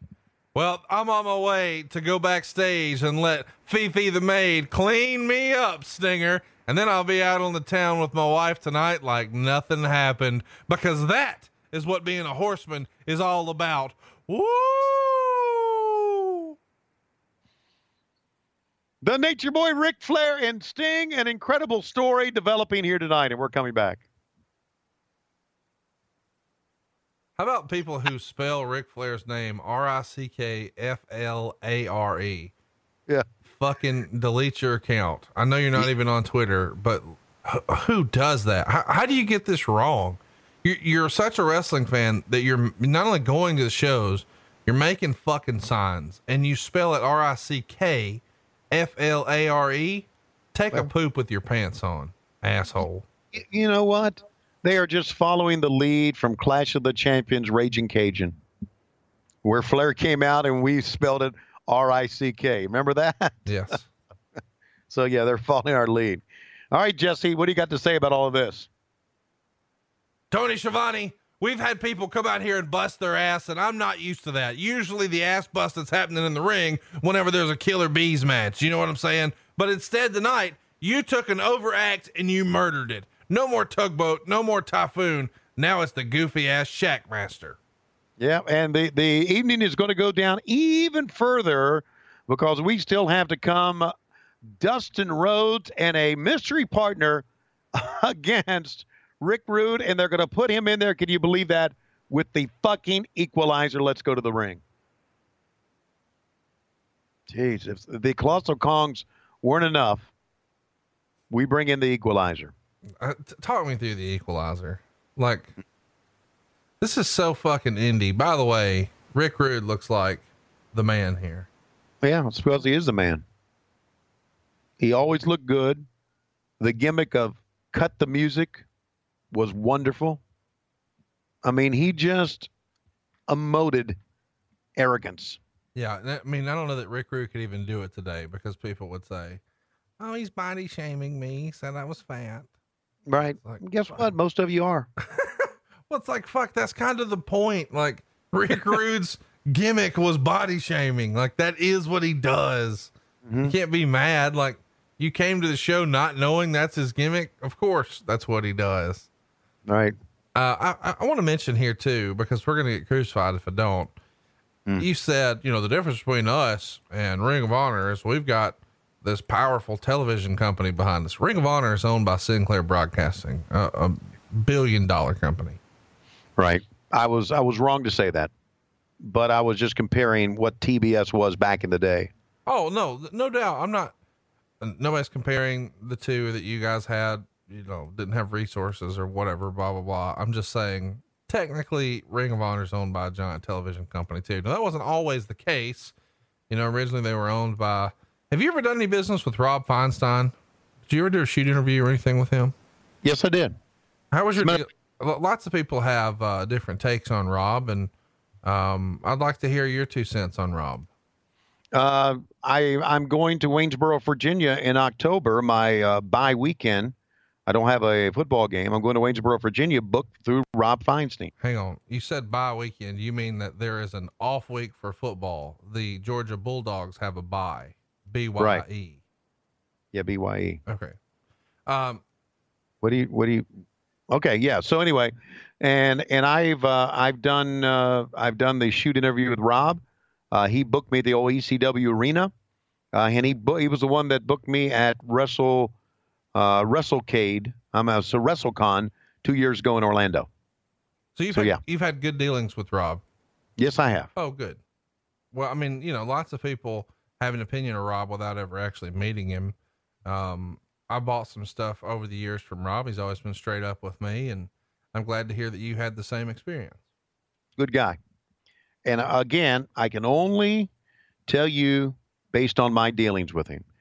And I think, am, am I right? You may know this. Is he al- also kind of like partnering with Tommy Dreamer? Don't they do things together? No, I mean, I think he's, you know, Rob was one of the, like, the, I guess the official videotape guy for ECW back in the day. So he, he worked a lot of shows where he would be, you know, at the videotape stand for uh, ECW. So I'm sure he became really good friends with Tommy Dreamer there. I don't think he has any sort of ownership interest in House of Hardcore, but I just know they're still, from what I understand, pretty good friends.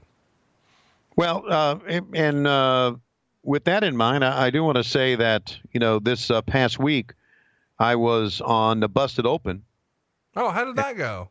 That was great. Uh, uh, I, I did the uh, show, I did an hour of the show with Dave LaGreca and Tommy Dreamer.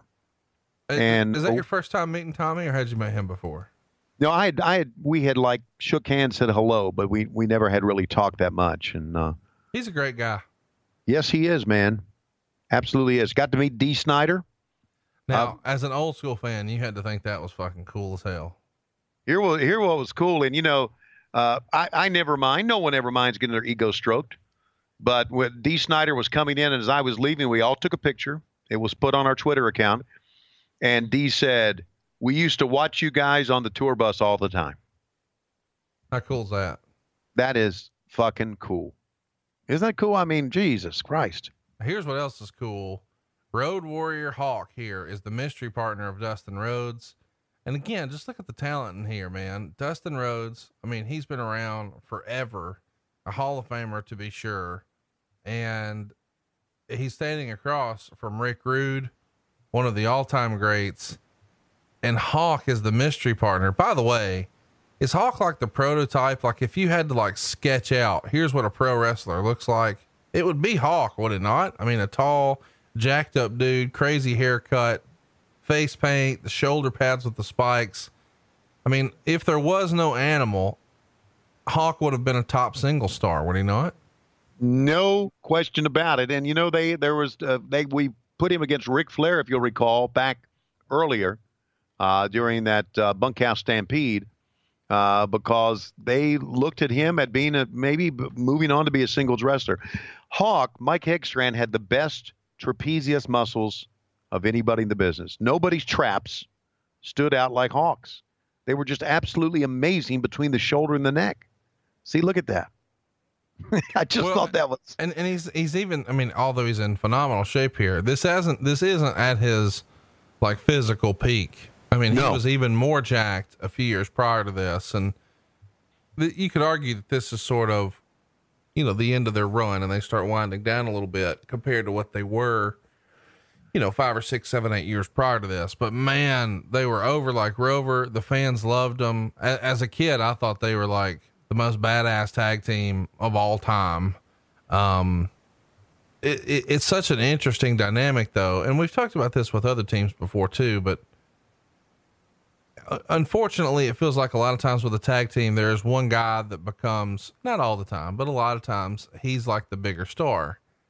And like, how big would Marty Jannetty's career had been if he was never teamed with Shawn Michaels? Because Marty Jannetty is a hell of a wrestler, hell of a performer, but when he's in the ring with Shawn Michaels, he sort of pales in comparison. And that's not, I mean, that's really unfortunate. And I think that's sort of the case with Animal. Like, Animal was a big, intimidating dude and had a great look. And, you know, obviously, look at this shit with the equalizer. You have got to go watch this fucking botch.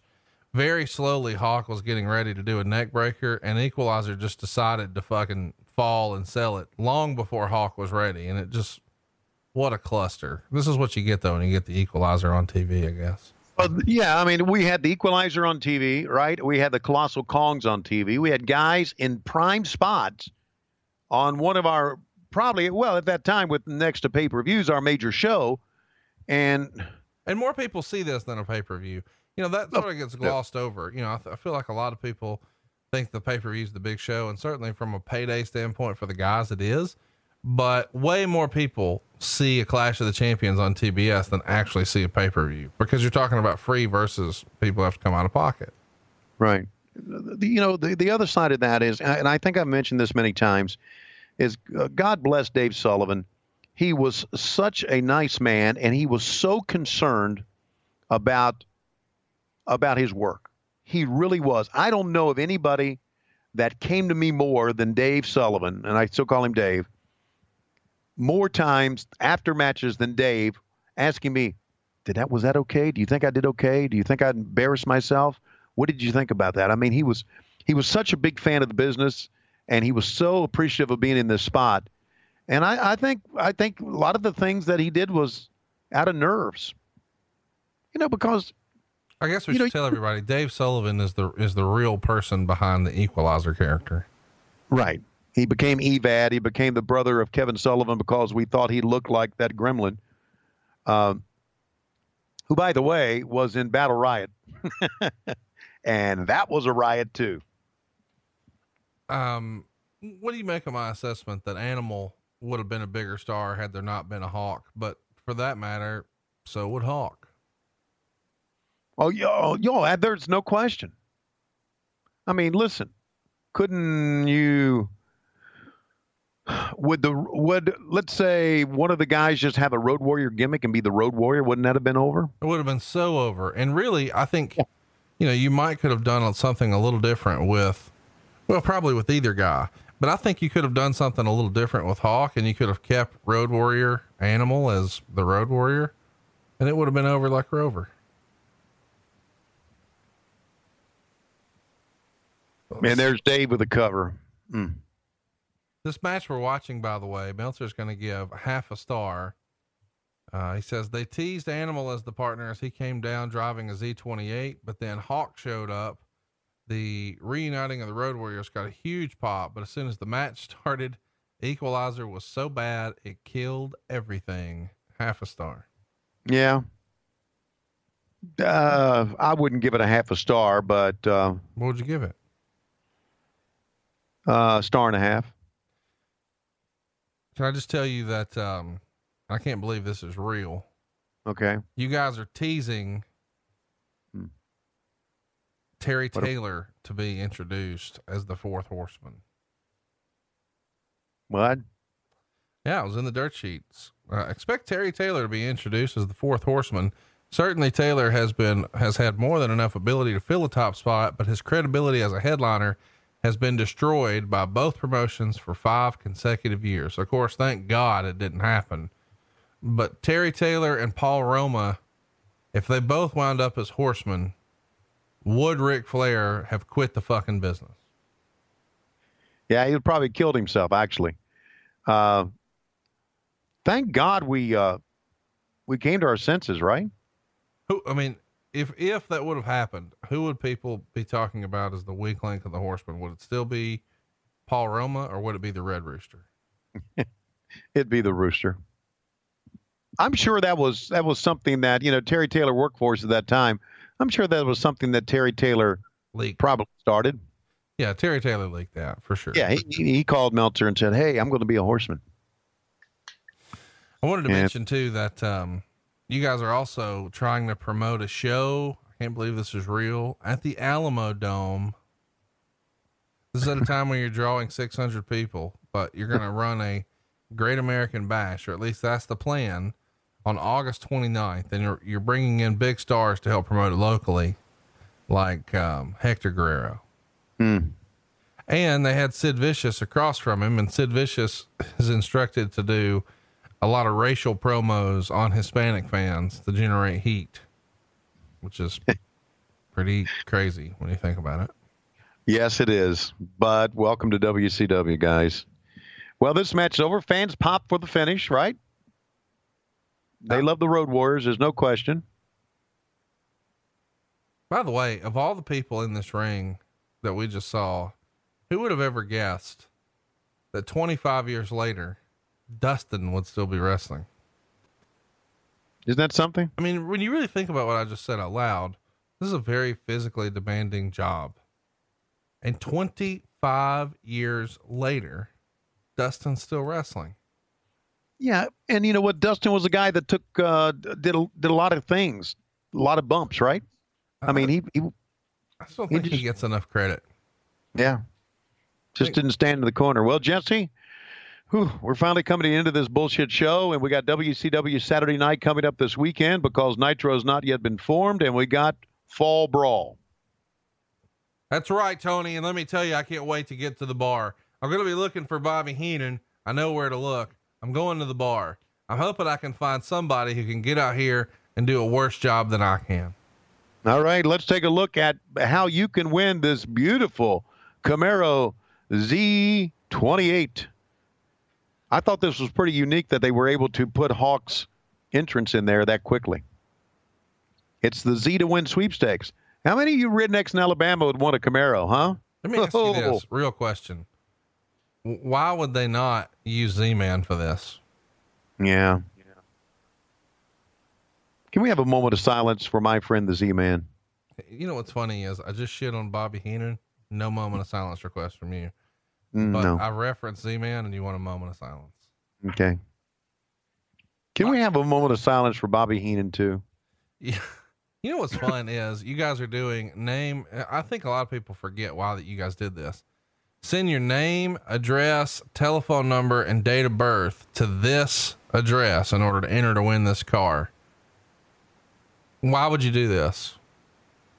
To build a uh, Mailing list.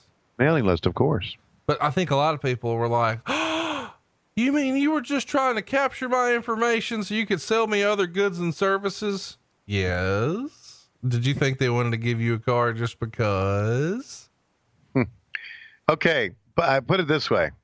All right, uh, it costs a dollar forty nine to make the call, and if enough people call, based on how much we're going to get for those calls, I don't know how much we end up getting. That probably paid for the call, the car, wouldn't it? Oh, for sure. Yeah. So But you could But also, course- you could also mail shit. yeah, you didn't have to, and that was the legality of it. You can't you can't give something away and then charge people to try to. You had to Well, it becomes a lottery, and that's illegal. right. So that's why we had. And here he comes, man. It's just, Man, how great was fucking Vader here? I'm really glad that we got Vader on the show again this week. Yeah. And that belt, by the way, that Harley's bringing to the ring will be at Starrcast. You can actually get your picture made with that belt. And, uh, of course, Ron Simmons will be there and you can get your picture with him in that belt or Lex Luger, who also held that belt. He'll be there. And, uh, there may be a chance. I guess I should, I can tease this. You know, Har- Harley's health is touch and go, but his people have reached out and said, Hey, could you make room for Harley? And of course, the answer is hell yeah. So if Harley is uh, physically able to, and I think he would like to be there, and that might be cool for you because you haven't seen Harley in a long time, right? That is a that is just wonderful news. I mean, absolutely wonderful news, Conrad. Thank you for sharing that with us. Uh, wow. Would that be exciting or what to have him there? You know, I mean, it's real wrestling royalty. You know, so it, it sort of made me laugh out loud when when his folks emailed me and said, "Hey, could you make room for Harley? Fuck, he can have my room. How about that? you kidding? Make room. You have my room, Yeah. not just any room, my room. You see what I'm doing there? And you know, let me let me say this too, as Michael Buffer is doing the introductions. That is why you have become such a good wrestling promoter. You- First of all, I'm not a wrestling promoter. What are you talking about? No, okay. Can I finish here? Yeah. Some? That's why you've become a good wrestling promoter because you love the business, you respect the business, and you're you you got a great. Obviously, you got a, a, a phenomenal business sense, but you love the business, respect the business, and wrestlers migrate to people like that. Plus, you're an honest businessman, and you can always say that about wrestling promoters. South McMahon. Yeah. Well, listen, I, I at least try to be that. You know, being honest is not always um, the, the hardest thing about this gig. you know, just about, here's a novel, here's a here's a novel idea. Fucking tell the truth. How about that? Yeah. Now What's that? funny is I mean- as I was putting some of these deals together for people to appear, they would actually offer less than what my, you know, what I was sort of giving everybody else. So I'm like, nah, I need to do this, and it would be in their favor, and they would be like, what? More? Well, yeah, this is what I'm doing for everybody, and I don't want to, I don't want to be unfair. So now, of course, a lot of people are gonna say, "Oh, that's money mark shit." But here's what I know: those dudes are gonna be sitting around. Hey, what'd you give? What'd you give? I don't want the rap on me to be right away. Oh, he's fucking everybody. Well, just to let you know, and because I'm so excited about being a part of Starrcast, I asked to take less than Bruce Pritchard and Eric Bischoff. So that's how excited I am about being a part of it, and and I really think that it, it's it's just going to be a tremendous show, and uh, uh, I'm I'm so happy to be a part of it. And, and again, it goes back to this, you know, when when I got out of wrestling in uh, in 2001, and the WWE didn't want me, and maybe there were there was a chance I, I had a number of people contact me who I didn't know and wanted me to you know make an appearance for them or go to the show I didn't want to get caught up with guys who Look I thought this. were Look at this. wow A suplex on the ramp. yep And so Vader teased that he was going to suplex uh, Davey Boy Smith under the ramp, and everybody was nervous about the bump. And unbelievably, Davey Boy got him up.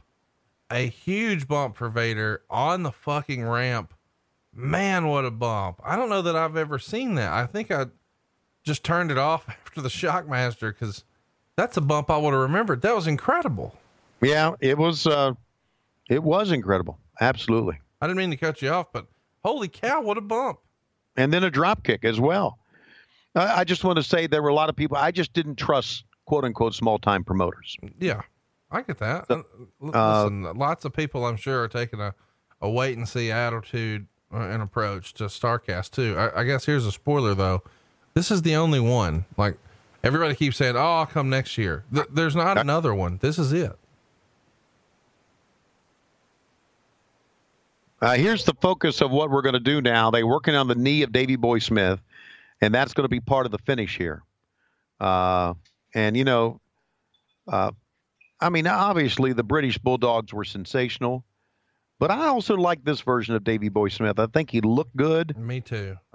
and uh, he was. Uh, I- I'm glad we had him with us. You know, I did. I think I've said this before. I did some. They had Davey Boy Smith and I do some uh, voiceovers on some matches that went to England for WCW, Mhm. and it it was it was not good.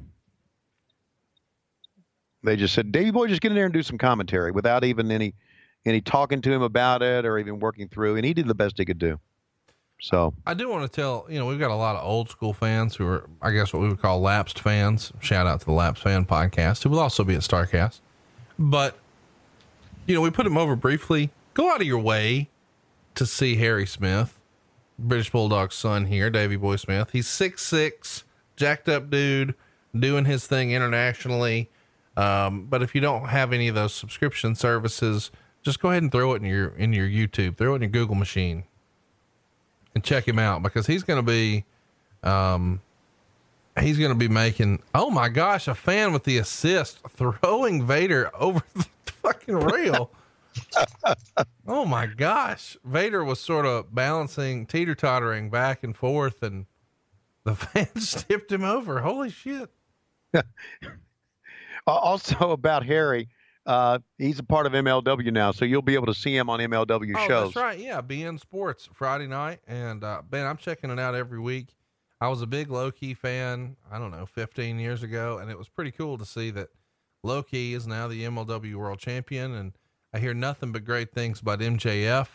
Uh, and I think he is uh, your middleweight champion, and that's probably going to make TV sometime soon. You guys have got lots of big stars there, man. I, I hear that Battle Riot had everybody in it. Just the list of names was incredible, and I talked to Bruce a couple of weeks before that happened, and of course, Bruce is helping behind the scenes, sort of lay out matches and just produce TV. And he said, "Hey, man, what do you think of this?" And he just ran through the list of names who are in there. And my immediate response is, "Is this the last show?" I like, "What do you mean?" And I said, "What a fucking budget Court must have, man. There are so many stars on this list. It is Yeah. a who's who of professional wrestling from." You know, guys that you don't expect to be in the match, like Kevin Sullivan and Konnan, but also guys who have a lot of indie buzz right now, like PCO, but then up and comers like Pentagon and Tom Lawlor, and even former WWF names like fucking Hornswoggle and Blue Meanie and all those guys. So check it out, man. Friday nights, uh, it's it's free on beIN Sports. If you've got DirecTV, you've probably got it. Don't even realize you have it. And my DVR grabs it for me every week, and, and I'm liking what I'm doing, and I'm proud there's a new promotion out there for fans to get behind. I did a little interview on my um, on, on my phone with Hornswoggle. Okay, well, I mean, it was it, it didn't take long at all, and I screwed up. I screwed up the video, and I wasn't. I'm not able to. I'm not able to really uh, put it out there. But I I cut him off. I said, you know what? I said I would ask you another question, but this has to be a very short interview. and he popped me the bird, and that was the end of the interview. Yeah, he um he enjoys messing with me a great deal.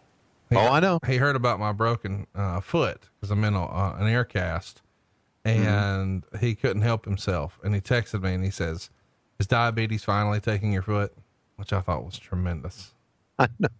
It's tremendous. he told me that. Okay, he told me about the the text he sent you about diabetes, and I was and I'm, I'm I shook my head. I had no idea what what he was talking about. I said, "What what the hell is this little sawed off motherfucker talking about?" And I wasn't talking about Kevin Sullivan. I was talking about Hornswoggle. Well, yeah.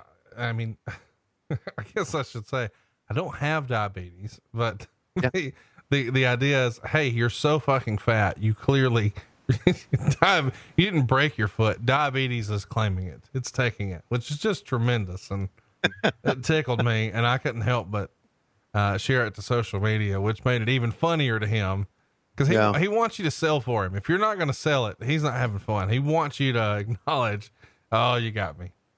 Well, just let me say this: when you watch Battle Riot, they gave Hornswoggle plenty of great spots. It was wonderful. It really was. you know, he is one of those guys who's quietly become, you know, a really big deal in wrestling. Like eh, he was on WWE TV for so long and he had some of the more memorable moments and whatnot and such a great sense of humor too. When we were in Chicago, a few weeks ago. Um, we were scoping out the building for Starrcast before we did our show, and he wanted to come hang out because he was in town for some other promotion, and so he's hanging out drinking with uh, me and uh, Bruce and a couple other guys. But one of the guys who's helping me with Starrcast, he sort of runs our social media for all the Starrcast stuff and even our show account here. Dave Hancock, he's our social media guy. He is deathly afraid of little people, like like an irrational, like I'm going to start shaking and crying fear. And so what Hancock is. Yes. And so when we just casually mention, oh man, Swoggle's in town. No, I didn't even say that at first. I said, oh man, Dylan's in town. Nobody acknowledged it, right? Because everybody just thinks I know a guy named Dylan or whatever.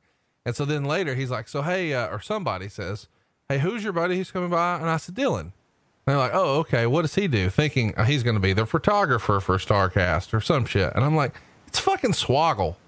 And immediately he's like, he's coming here.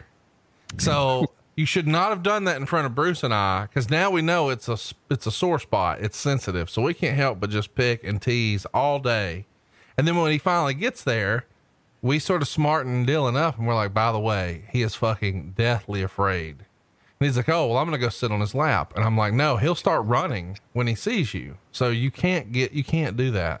So we distracted him, and Bruce is like, I'll go I'll go be the diversion.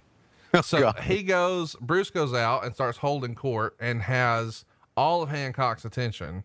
And then Yeah. around from the back, here comes Dylan, who just jumps in his lap and starts loving on him. Like, will you be my dada? And it was just, and when we film the whole thing, I'm going to, I'll get it on Patreon this week so you can check it out. But it is, he has the best sense of humor about it ever. And Hancock did, did not think it was funny at all. Welcome to the club. Welcome to Conrad's world, where he's most, one of the most wonderful guys you'll ever meet. But he gonna fuck with you. Well, the best part is not only did I fuck with him, I was like, Silva, you got to record this. because, you know, Silva films all of our live shows and whatever. And by the way, we do have ticket links for you coming this week on social media. It's official. We're coming to Charlotte and, uh, everything's been signed and good to go. And we're coming to Nashville as well. Uh, so stay tuned for those ticket links. Our live shows, we're going to have at least two this year. And Tony, I'm working on Atlanta. I really want you and I to do a show in Atlanta. And by hook or damn crook, I'm going to find a way to get me and you in Atlanta.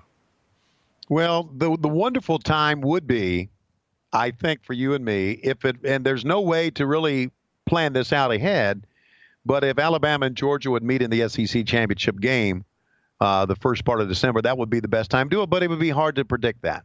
So, Well, I mean, we know Alabama's there, so no big deal. okay. Hey, you know, there is a, a thing going down next weekend. What are you doing August 3rd and 4th? Are you booked uh, for some baseball? You got baseball somewhere? Yeah, I sure am. Why? What we got? Both Friday and Saturday? Are they home games or are they away games? Uh, I think they are away games. So I was going to say there's a, uh, a big tournament going down in Chattanooga, which isn't too terribly far from you. Mhm. And I'm going to be there with our boy Bruce Mitchell. The Scenic City Invitational, and uh, PCO is going to be there. Wow. No, I'm home August 3rd and 4th. Oh, really? Yes, I am. Well, I think you should uh, cruise on over and maybe not stay the, both days, but you should check one of them out. Your boy Scorpio will be there, and we'll tell him that you said he needs to learn how to work. Uh, Hmm. Nick Gage, have you met Nick Gage before? I'm not. Yeah, he's. A, But you know, I, I did talk recently to Bruce Pritchard and uh, Wade Keller. And uh, You mean I Bruce Mitchell and Wade Keller? Mitchell, yeah, Bruce Mitchell, Pritchard, whatever. Uh, I did talk to them, and so you think uh, Mitchell will pay me some money to show up at Chattanooga? No, it's not him promoting it. He's there to just watch. Okay. Just said, "Boy, are you a whore." Thank you, honey. Okay. Speaking of whores, Uh huh. I don't have a transition there. I can't say anything bad about. Damn glad I'm a whore. By the You still way, um, pounds. I guess Okay. we should mention here. Uh, it, I normally realize this right when it happens, but and this is not fun to talk about. But who would have ever guessed in a match where the three big participants are Vader, Davey Boy, and Harley Race Mhm. that the last man standing would be Harley Race? Yeah, I know. I mean, Davey Boy and Vader left us way, way too early. It's just unbelievable to me that I mean, because to me, Harley Race has always looked fifty when even when he wasn't. And here comes Cactus Jack. He's back. Wow. The fans are ready for it. Him and Vader are back into it. And man, did they have some incredible shit that they did in 1993. Yep. It's going to all, uh, you know, go to uh, spin the wheel, make the deal later in the year at Halloween Havoc between those two. And that is how we end the show with Cactus Jack returning and uh, promoting Fall Brawl. So it was really exciting moment and, a pretty cool way to end the show as well. But you know, when you talk about Harley Race, I've always thought Harley Race is just too damn tough to die. He is. Uh, he had some sort of incredible boat accident and a car accident, and he walked away from both, right? Right. Yeah. Yeah. He's just too tough, man. Just absolutely too tough. So there you go. Clash of the Champions. I know we uh, we didn't really uh, pay enough credence to uh, to Vader and Davey Boy Smith's match, but it was a damn good one. Uh, yeah, they got three and a half stars uh, in the Observer. Of course, Vader is going to retain after a lot of um, interference, and Meltzer put it over strong. He was a huge Vader fan. Vader did it again, taking big bumps and doing big moves and making it a very good match, although not of the caliber of the prior pay per view match.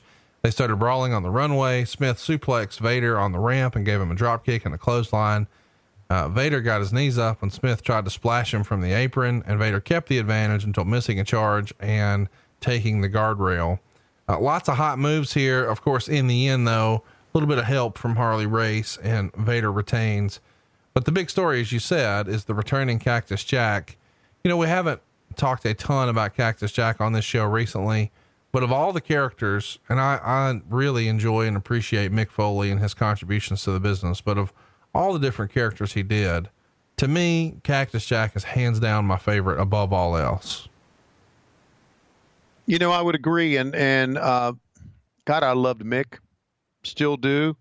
Uh, my name is tied to him throughout pro wrestling history, probably in the wrong way, uh, but uh, well, not probably in the wrong way, because of how much I've always really respected and cared for him. But uh, uh, one of the great performers of all time. You're right. Cactus Jack was his, it was better than Mankind. It was better than Dude Love. It was better than Mick Foley.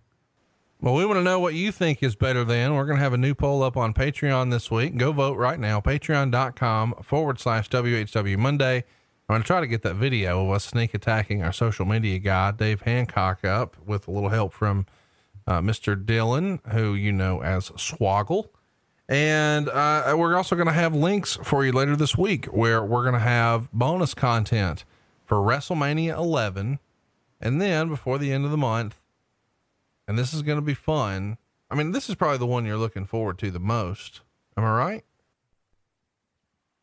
Yeah, it, it's uh, Money in the Bank 2011. It, it Damian Purvis uh, said in his email to us, I think it may be beneficial for Tony to watch his show so he can see what kind of pop he may get in October in Waynesboro, Virginia, as long as Lois is with him. LOL.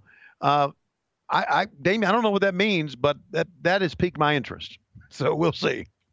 Yeah, I, mean, I don't think we have to watch the whole show, but I do think you need to watch the CM Punk John Cena match, and then we'll we'll watch that one and get your take yeah. on it. Have you seen a CM Punk match before that you know of?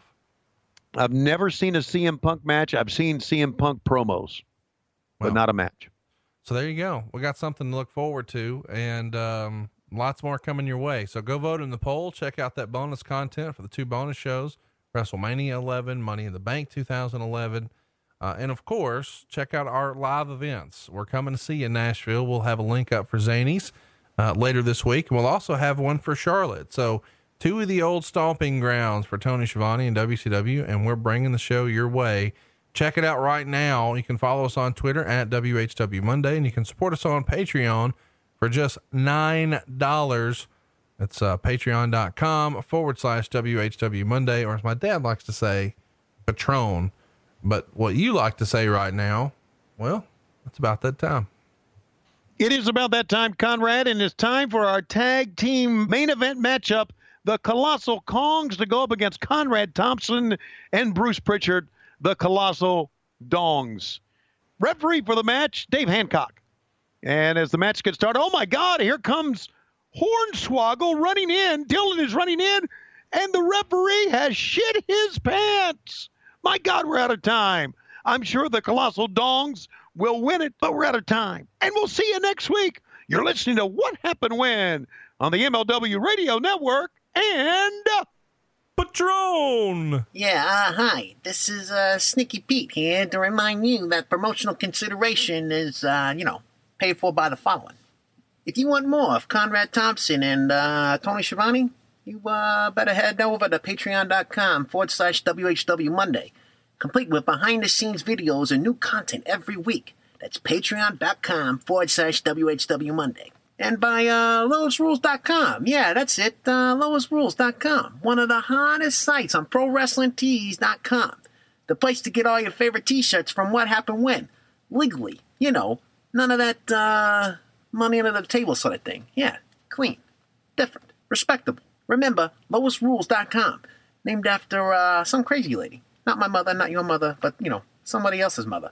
Boxofgimmicks.com, complete with uh, coffee mugs, baby onesies, Blu-ray players, LCDs, TVs, you know, stuff you don't know nothing about. Uh, they also got beach towels, koozies, and a whole lot more of the stuff. Yeah, stuff. To shamelessly show your support of what happened when, something to wrestle with in 83 weeks, head over to boxofgimmicks.com. Boxofgimmicks.com. Also, Slapdick Theater with uh, Killing Us a Doomis. I think he owes me money. Killing Us a Doomis, yeah. That name rings a bell, yeah. I think he owes me money. Well, is that a fact? Well, Killing Us a Doomis, I'll be seeing you on Patreon.